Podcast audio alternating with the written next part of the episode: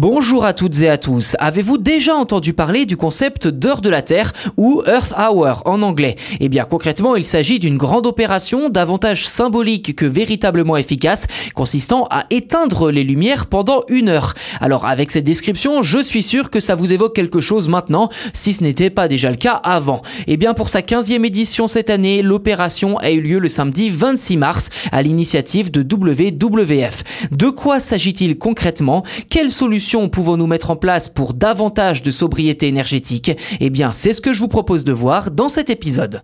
Comme l'explique Arnaud Goffier, chargé de programme du WWF France que je cite, cette initiative vise à nous faire prendre conscience de l'impact que l'on a sur le climat. Si de nombreuses municipalités à travers le monde ont suivi cette initiative, WWF rappelle, je cite à nouveau, que l'éclairage public ou privé ne représente que 10% de la consommation d'électricité. Ce n'est donc pas en éteignant la lumière une heure qu'on va avoir un impact fort sur le climat. C'est surtout un moyen de sensibiliser et de ne pas oublier les enjeux comme la biodiversité. Fin de citation. Et en parlant de biodiversité d'ailleurs, l'ONG ajoute que la pollution lumineuse est un vrai enjeu puisqu'elle perturbe les animaux.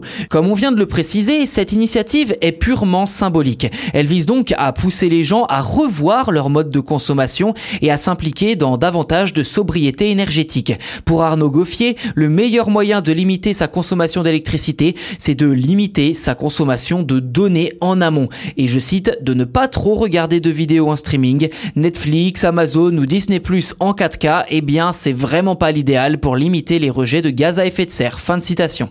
Voilà pour cet épisode dédié à l'Earth Hour ou l'heure de la Terre si vous préférez en français. C'est peut-être même plus simple avec l'accent français qu'avec l'accent anglais. En tout cas, n'hésitez pas à nous dire euh, ce que vous en pensez, si ce symbole en vaut vraiment la peine ou euh, s'il faut davantage, peut-être comme certains le disent euh, lors de l'élection présidentielle, de radicalité écologique, d'aller plus loin, eh bien pour tout simplement essayer de faire changer les choses.